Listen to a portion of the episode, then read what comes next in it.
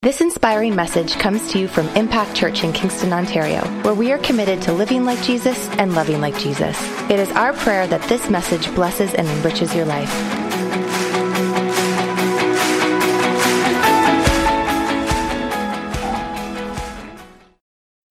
Last week, Cameron spoke about the fact that we value, here at Impact, we value character before charisma. In other words, we believe that God wants to work in and through us on our character as we work with our gifting, our charisma, the, the gifts that He's given us. And that has to do with our view of our own gifting. But today, I want to jump right in and I want to uh, talk about our theme today, which is family before function, because this has to do with the way that we actually view our ministry. So, character before charisma has to do with the way we view our gifting. But today I want to talk about how we view our ministry. And um, the thought, thought number one that I want to share with you this morning is I want to talk about why family is so important to God. I'm going to believe that family matters? Okay, that's good. Because we believe that we live in a day and age where family has been torn apart where I believe that there's an enemy that is trying to break down families, that is trying to come against families. But I believe that family is so important to God. Thought number one that I want to share with you this morning is that God has ordained the family as the foundational institution of human society. I really believe that that was a God ordained thing that He instituted. If you look at the very beginning of creation, family and, and marriage was the first institution ever ordained by God. I believe that family is the basic building block or Lego piece, if you will. If you think of how, how Lego pieces they connect and they, they build on each other, I believe that family is the basic building block of society today. But the sad part is that if the, if the family collapses, society collapses. And how, how many of you can agree with me today that there's a lot of breakdown? Are we, are we here this morning? Okay, am I, am, am I on the wrong path? Because I believe this morning that, that there is something that has come against family in today's society. And as a church, I believe that we can stand up for what God instituted and believe in and have faith in the institution that God ordained. And so this morning, I want to talk to you about the importance of family and how we need to value family over function. That the very building block that God has put in our lives is not how we can serve Him and what we can do for Him. It's who we are with Him. It's our relationship with Him. It's the way that we relate to Him. Because the way that we relate to Him will directly affect the way we relate to those close to us, to our families, and not just our immediate families, our, our children, or, or those that we live with, or our, our, our siblings, or our parents, or whatever it may be. But it affects the way we relate to one another in church. And if you've been at Impact for any length of time, you will hear us say that this is our family. Because we believe that church is more than an institution. Church is more than a place to come on a Sunday morning and spend a little bit of time to feel good. We believe that church is a family of people that God has put together. It actually even goes so far in the Bible to say that God has put each part in the body where He pleases. And so we believe that God's desire is to place people not just in an institution, not just in a place where you can come and attend, but we believe that God has placed you in a family where you can grow, where you can heal, where you can become healthy, where you can maybe rub off in a little bit on each other. And maybe, maybe God can use some of the people around you to sandpaper off some, some of those rough edges that we all have. Okay, so we didn't like that part. Okay, let me go back. Family's just perfect, right? How many of you grew up in an absolutely perfect family? Joe, Margaret, this is awesome. I'm going to come talk to you after and take new notes. Okay. Oh, this is this is fantastic. Oh, did Grace raise her hand? That's ah. That's so awesome. Grace is my daughter, in case you don't know. Okay. The other three didn't.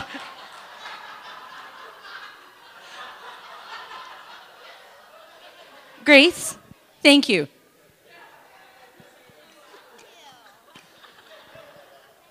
You three, you're grounded for a week. Okay. How do I get this one back? Where was I? Family, okay. So we are on display apparently this morning. So go ahead and uh, just here we are. This is family, family time, so here we go. Awesome. But I, I do believe that family is something that has been very attacked. But how many know that even though our families aren't always absolutely perfect, God can still work? And it's because we're family that we learn to stick together. It's because we're family that we learn to forgive. Do you know that the greatest place to learn forgiveness is in your family? The greatest place to learn to grow is in your family. The greatest le- place to learn security is in your family. And maybe you come from a broken one. But God can restore you and set you in a church family that just might provide what you never had growing up because God is that good. God is that awesome. God can restore. God can heal. God can mend. God can bring closure. God is in the details. He knows exactly what you need. Maybe you were in a family and it broke down. And today you're feeling maybe a little bit hopeless and broken. We serve a God who can restore. He can restore you, He can mend you, He can heal you. And He can set you in a family of people that can be family to you. And that's very personal to me because uh, for those of you who, who may or may not know me, I don't have family here. Not my own, my side of the family. Thankfully, Cameron's family is here and his mom is right here in our church. But church is family to me. And that's very personal because you, you guys are, are my family. And I believe that's the way God wants it. Now, He wants you to treasure and value your, your family but we get to be part of a greater family as well. And so I believe today that God wants to heal and mend some things. I want to just read from Genesis 2, verse 18. In the very beginning, the, the Lord God said, It's not good for man to be alone. That's so still true. it's not good for man to be alone. I will make a helper suitable for him. And then God took um, and formed Eve from the rib of Adam because he looked at mankind and he had said, up until that point, he said that everything was good. He created light and he said it was good. And then he created all the animals and he said it's good. He created all the, all the trees and all the stuff that we see and he said it's good. And then he created man and he said, uh uh-uh, uh, that's not good. It's not good for him to be alone. He needs a helper, he needs a soulmate, he needs someone to be with him. And so he finalized this new union of marriage that he created between Adam and Eve. And he said this in verse 24 This is why a man will leave his father and mother and be united to his wife, and they will become one flesh. That's the foundation uh, that God created in the very beginning. And then Jesus in the New Testament confirms this thought. When the religious leaders are confronting him, he actually goes right back to Genesis and he quotes and he says, But at the very beginning of creation, God made them male and female. And for this reason, a man will leave his fa- father and mother and be united to his wife, and the two will become one flesh. So they are no longer two, but one flesh. Therefore, what God has joined together, let no man separate. God, in the very beginning, created something beautiful, a union uh, that actually reflects the unity between the Father, Son, and the Holy Spirit in this institution called marriage. But I want to talk about today why is family so important? Here's thought number two because God places a high value on the family. And I think if God places high value on something, I, I think it's a pretty good idea for us to do so too, right? Um, that's awesome. Two of you agreed. That's really great. Um, but you know, usually when God values something, He does it because He wants to show us that it's important. Remember that family was God's idea. God created family, He designed it, and He describes the church as a family so that we can be part of a greater family than just our immediate family. And family can be made up of all sorts of constellations. There can be all sorts of, of different versions of family. But then God takes us and He places us in this, in this great, greater family. And then every Sunday we get to come and have a massive family reunion. And it's awesome. But it's all how we view it. If you view church as an institution that you come to and that you attend and that you come and, and you have a good little worship time and maybe you pray at the end and then you go home, you will be blessed because God's in the house. And so you will be blessed. He will meet you right where you're at.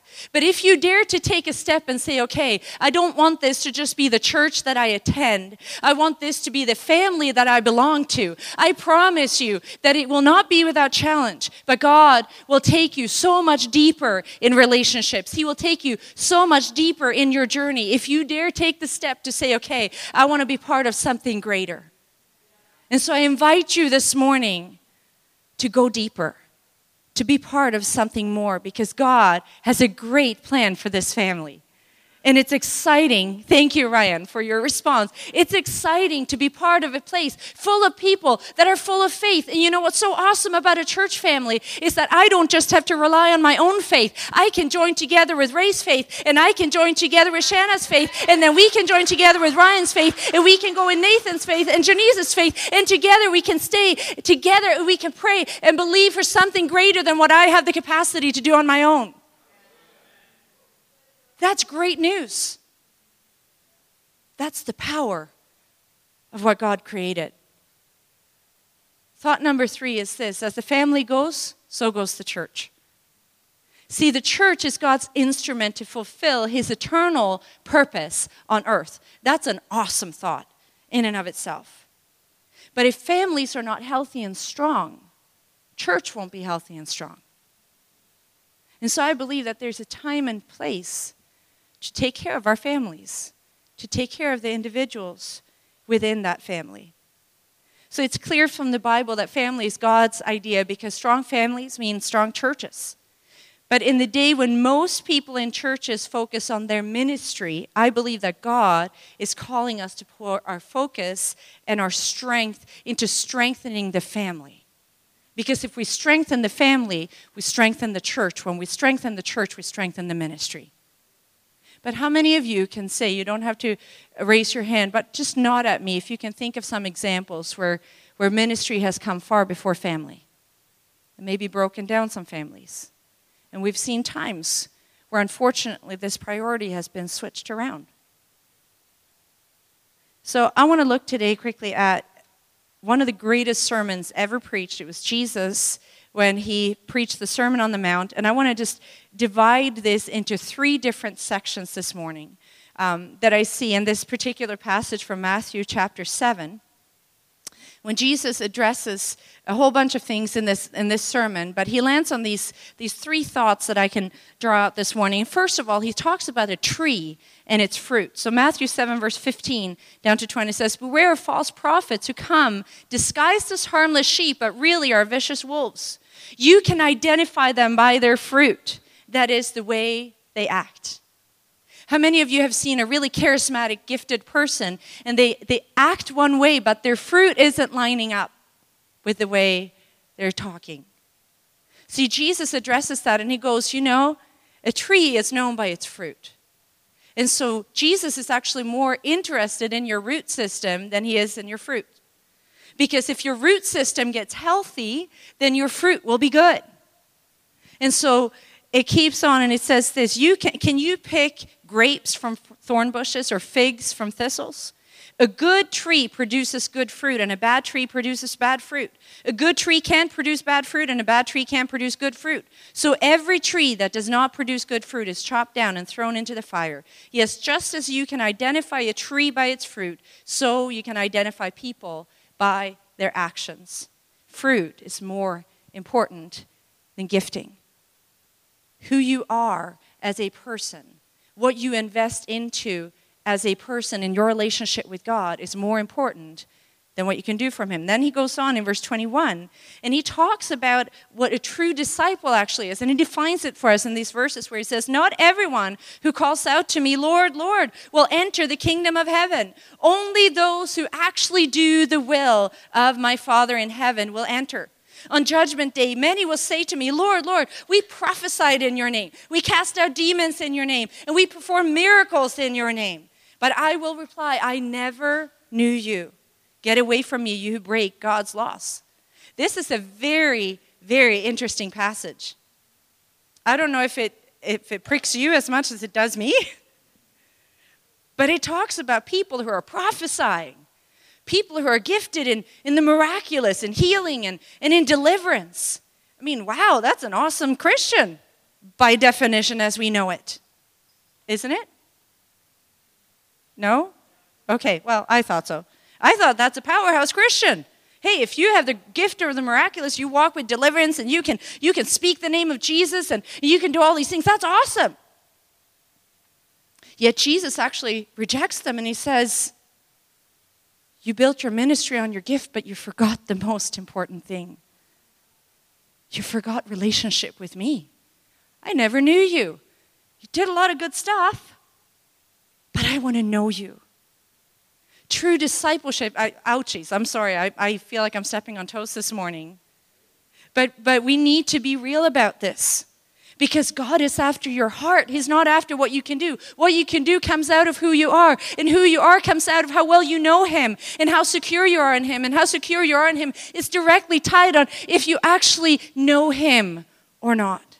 This morning, Jesus wants to know you, He wants to be known by you.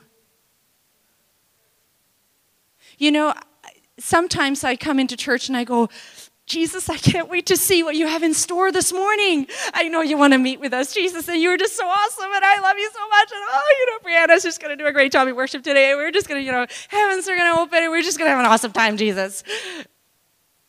And then God speaks to me sometimes and says, I can't wait for you.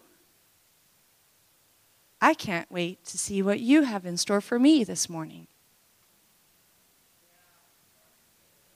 Are you going to give me your whole heart or just a little bit?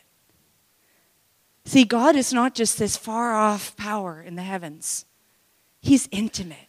He's your father. He longs for relationship with you. So, just as much as you look forward to meeting with Him, He actually is looking forward to meeting with you. He's just as excited to see what you can bring to Him as you are what He can bring to you. Because it's relationship. For those of you who are married, would you not say that you're grateful that it's a two way thing? That's how God feels. He actually calls us his bride. He wants relationship. He's passionate about us, but he wants us to be passionate about him. The third part in this passage is this that he wants us to build on a solid foundation. Matthew 7, verse 24 and on goes on to say, Anyone who listens to my teachings and follows it is wise, like a person who builds his house on solid rock. Though the rains come and the torrents and the floodways rise and the wind beats against that house, it won't collapse because it's built on bedrock. But anyone who hears my teachings and doesn't obey it is foolish, like a person who builds his house on sand. When the rains and the floods came and the wind beat against that house, it will collapse with a mighty crash.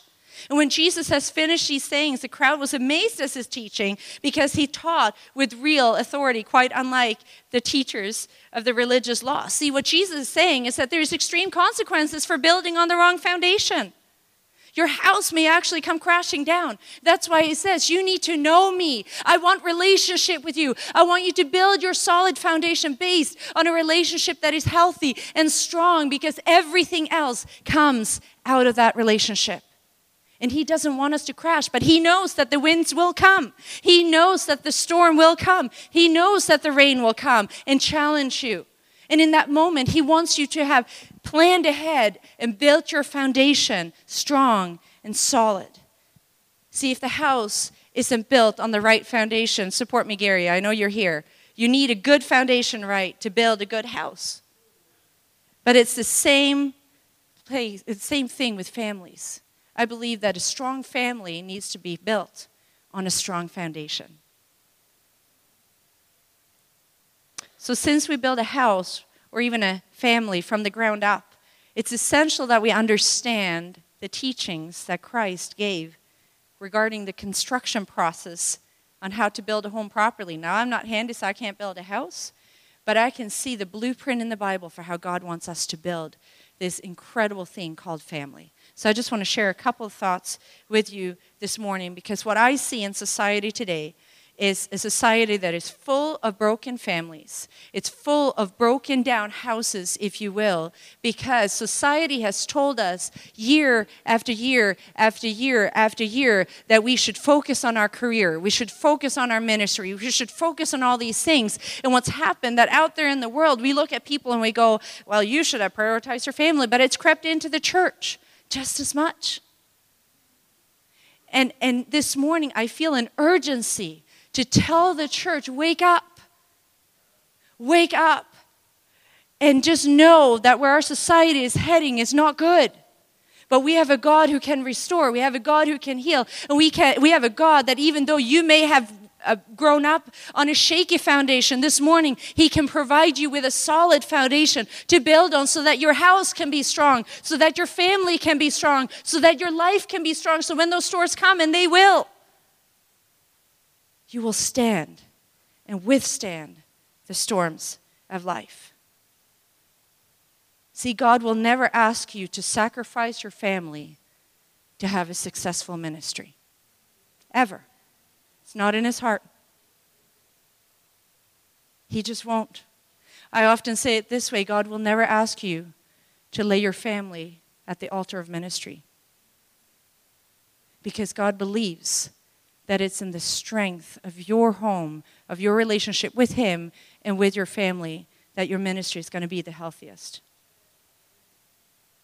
But I'll also say this don't sacrifice God on behalf of your family.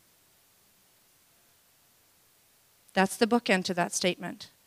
Because I see families in our society today that have prioritized everything but God in their family. And then one day they wake up and they go, Well, I want my kids to serve Jesus. But part of that is doing it together as a family, growing together as a family, prioritizing God together as a family, and laying the foundation together as a family. Maybe you recognize today that maybe your foundation hasn't been that strong. Well, today is a great day to start laying that foundation and teaching your children. Maybe they're up and gone and married and, and, and grown up and out on their own, but today is a good day to start. Today is a good day to turn your life around, to set your priorities straight, because God can restore what the enemy has stolen. See, in this illustration about the house and the storms, Jesus drew on the understanding of the Jewish mindset um, and how they used to build a home properly. So, for the Jews that were living in Palestine, they were very aware of the dangers of the weather because it would go through seasons of drought, and then they would have these terrible rainstorms, and then everything in between. And so, they knew that when they built a house, they couldn't just build it for a season of drought. They had to build it for a season of drought, of rain, of cold, of heat, and of everything in between. And so, Jesus was drawing on the most fundamental aspect on how to build a house. And the basic thing comes down to how deep are you willing to dig? Because Jesus says everything else, the way the house looks, is negotiable, but you need a good foundation. That's where you need to prioritize, that's where you need to start. And so, what it comes down to is how deep are you willing to dig to build a family that stands every test? Because, can I be honest, it takes time, it takes effort. It takes intentionality. It takes admitting when you're wrong. It takes asking for forgiveness a few times. It takes readjusting here and there. Are you with me? But if you put the time with God's help into building a good foundation, I am going to tell you that there is nothing that can shake you as an individual and as a family if you stand on the right foundation. So, building on sand is easy and it's fast because you don't have to de- dig down, it doesn't take any time. But the digging process to build a proper foundation takes commitment. And commitment is necessary because everyone needs to have a good foundation. So I want to just separate this. Te- I see three different tests in this passage that Jesus talks about. I just want to give you quickly those three different tests. The first one is what I call the rain test. That test comes and it will test our roof, and I'm going to say our covering. And so when Jesus looks at this, he actually speaks about the proper order of setting up a home. And I hope I'm not going to step on toes today, but I want to just show you biblically what God lays out in Scripture for how to build a solid foundation in your home. And I'm going to read from Ephesians chapter 5 all the way through to Ephesians chapter 6 and just kind of stop as I go. But as I read this passage, I want you to catch the order in which God lays this out in order for you to have a healthy home, a healthy house, a healthy family, healthy relationships, and eventually then a healthy church. Because again, the family is built on the church. Ephesians chapter 5, verse 18 and on says, Don't be drunk with wine because that will ruin your life. Instead, be filled with the Holy Spirit, singing psalms, hymns, and spiritual songs among yourselves, and making music to the Lord in your hearts. And give thanks for everything to God the Father in the name of the Lord Jesus Christ. You may ask me, why in the world are you reading that passage? Well, because that's the passage that leads right into family. So God is actually saying, when He's showing us how to build a family, He says, first of all, prioritize God. He actually says, He addresses the Holy Spirit, the Father, and the Son in these couple of verses, and He says, Let your heart be so full that you sing and you make music to the Lord and be thankful to, for, for everything in the name of Jesus Christ. You want to build a good foundation, start there. You want to lay something solid. Start with thankfulness in your heart and prioritizing God, the Father, the Son, and the Holy Spirit in your life. That's going to be the first building block of your foundation. And then right after this, he goes on in verse 21, the very next verse, and he says, And furthermore, or and further. So he says, first of all, your first building block is have God at the center of your life. Have God at the center of your family. Be filled with the Holy Spirit, so much so that it overflows out of your heart.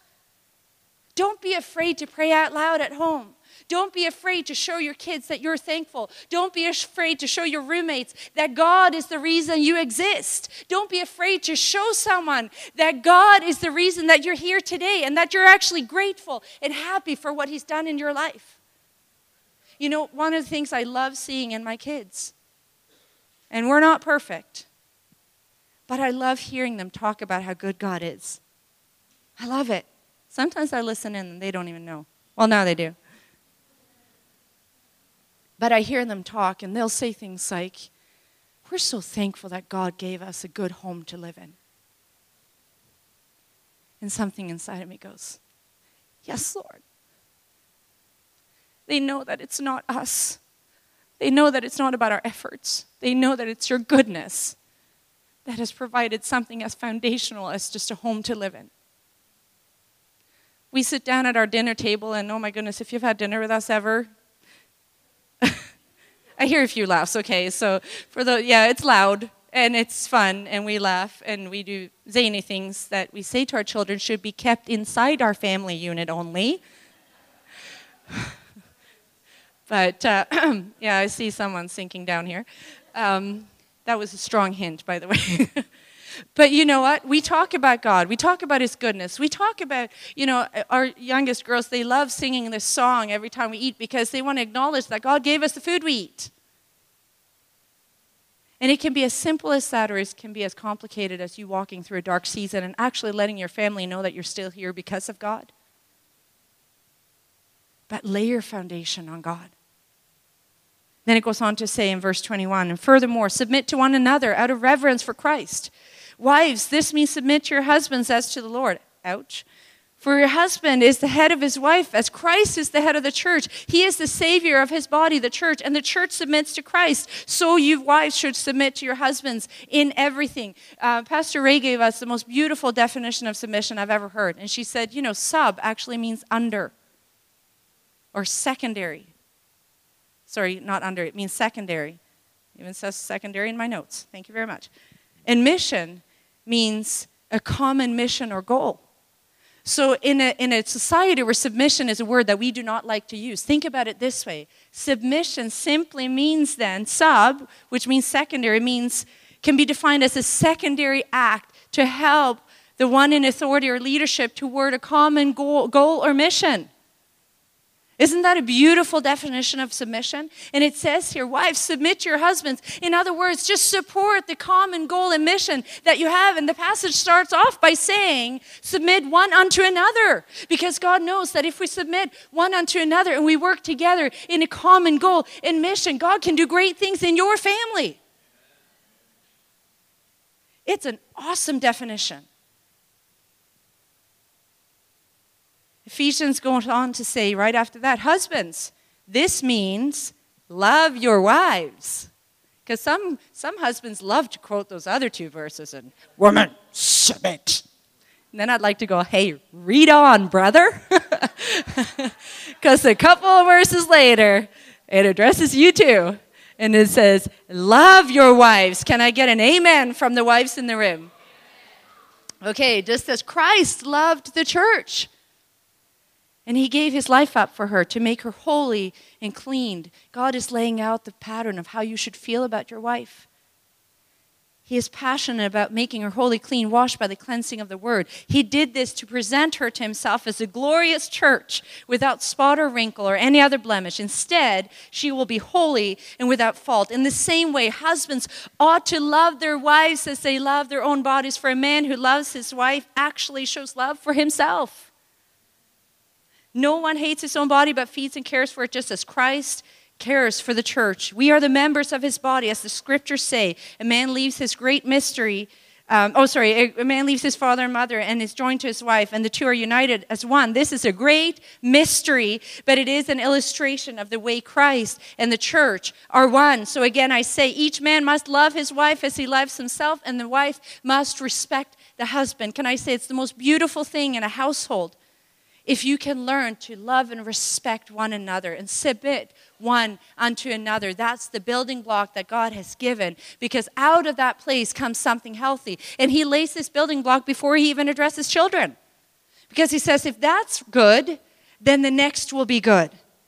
And again, I want to put out a disclaimer maybe you have a broken family and this is not you.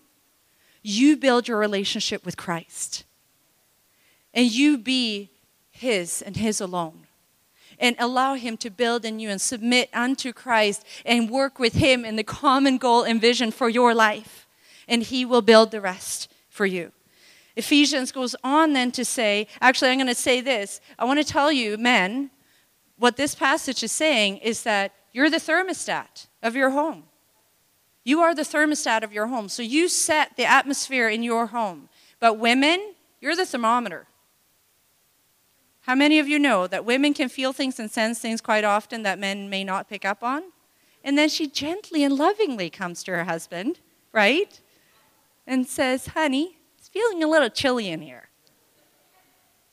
So we may need to adjust the thermometer. but if you work together, it becomes a beautiful union that God has created. And then he goes on to say, Children, obey your parents because you belong to the Lord for it's the right thing to do. Honor your father and mother. This is the first commandment with a promise. If you honor your father and mother, things will go well for you and you will have a long life on the earth. Fathers, do not provoke your children to anger by the way you treat them. Rather, bring them up in the discipline and instruction that comes from the Lord. So we see the building blocks are building one by one by one by one. So if you love your if you love the Lord, you love each other, you love your children, they will happily submit to you if you build your foundation right. Maybe with some challenges, but they'll know that you're in this for the long haul because you love them and you love Jesus. And then it goes on to say in verse 5 Slaves, obey your earthly masters with deep respect and fear. Serve them sincerely as you would serve Christ. Try to please them all the time, not just when they're watching you. As slaves of Christ, do the will of God with all your heart. Work with enthusiasm as though you were working for the Lord rather than for people. So here he says if you lay your foundation right, you have your relationship with God right, you have your relationships within your home right, then you can do whatever you do as unto the Lord. In your workplace, in your ministry, whatever you do, you're not working for men. You're not working to please people. You're working no matter what you do for a living, no matter what task you have at hand for the day. You are working unto the Lord if your foundation is right. And that can give meaning to even the most menial tasks if we have our perspective right. Remember that the Lord will reward each one of us for the good we do, whether we're slaves or free. Masters, treat your slaves in the same way. Don't threaten them. Remember, you both have the same master in heaven, and he has no favorites. In other words, where you work, whether you're an employer, employee, no matter what your position is, do it unto the Lord, filled with the love of Jesus for those around you. Can I say this? I believe that proper order in a home not only gives protection, it actually allows for a flow of divine power to come into your home. Thank you. God wants so much more for you than to just survive the day. He has so much more in store. That's the first test. It's the rain test. The second test is the flood test, um, because Jesus says first the rains come, then the floods come. I believe that that test comes to determine the strength of our foundation. It will, it will test commitment to our families. What are our priorities? Are we focused more on our career or on our ministry or whatnot? Or are we focused on the foundational building blocks that God asks us to have and put in place, which is the relationship with Him first and relationship with our families, our children, our spouses, whatever it may be, our friends after. What gets the best of our time and attention? 1 Timothy 5 8 says, 5 8 says this For those who aren't uh, who won't care for their relatives, especially those in their own household, have denied true faith. Such people are worse than unbelievers. God actually goes so far to say, don't be all about your ministry, don't be all about your career, don't forget about your home. Build inside your home and take care of that because foundations need to be well established and secured on solid ground because foundations can't be built on shifting sand. The third test is this the wind test. I believe that the wind test comes to test the structure of our home, of our family. See, our families are constructed out of relationships with one another, and I think the wind test is how we relate to one another whether that's you to your child or, or you to your friends, God comes and He says to you, if you build your foundation right, you can learn, even when the wind comes, even when tests come, to relate to one another in a healthy, whole way. Proverbs 11:29 says, "Those who bring trouble on their families inherit the wind, but the fool will be a servant to the wise." So he's talking about how to actually be wise is to to prioritize the relationships that you have first. Everything else comes second. In the book uh, Fantastic Families, um, Dr. Nick Stinnett uh, talks about six foundation stones that are vital for, I believe, any family to experience relational success for the long haul over a long period of time. So this, his results are based on the result, uh, sorry, of an evaluation of 14,000 different families over the span of 25 years. And these are the six foundation stones that he came to. Number one, commit to your family. Two, express appreciation and affection in your family.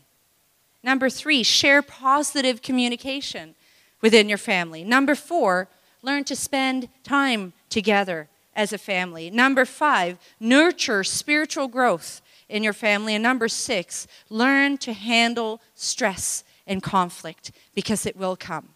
If you have your relationship with the Lord right and your relationship is strong with one another, then these are six. Uh, these are not it. This is not all there is to it. Uh, but I think it's a good way to start building a healthy way to relate to one another as a family.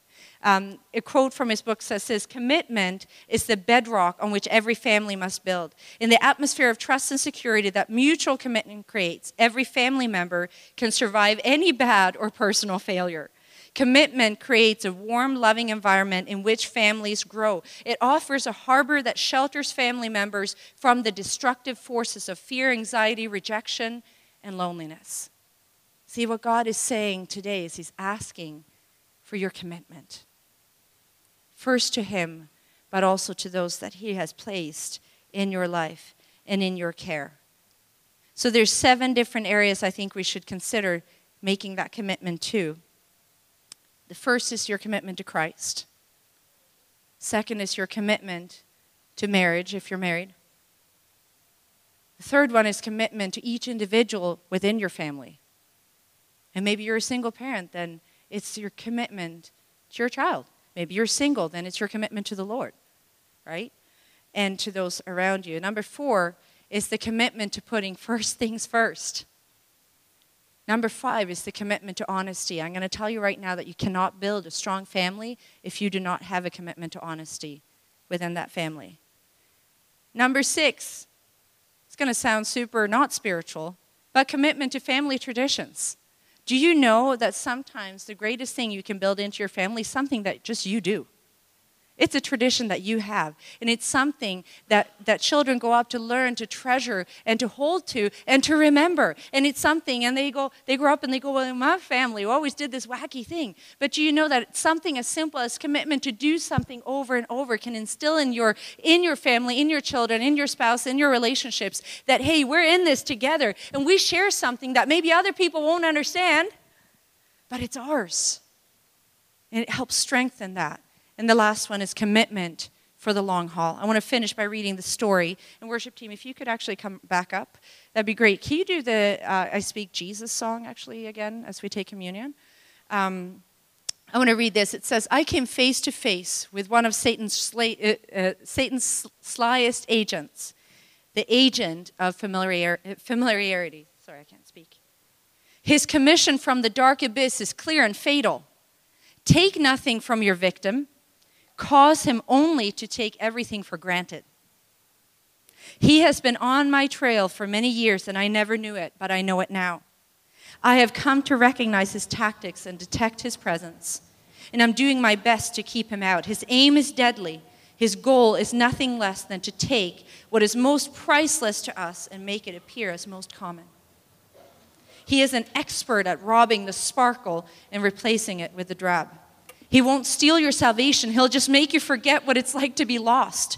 Nor will he steal your home from you. He'll do something far worse. He will paint it with a coat of drabness. He will replace romance with routine. He won't take your children. He'll just make you too busy to notice them.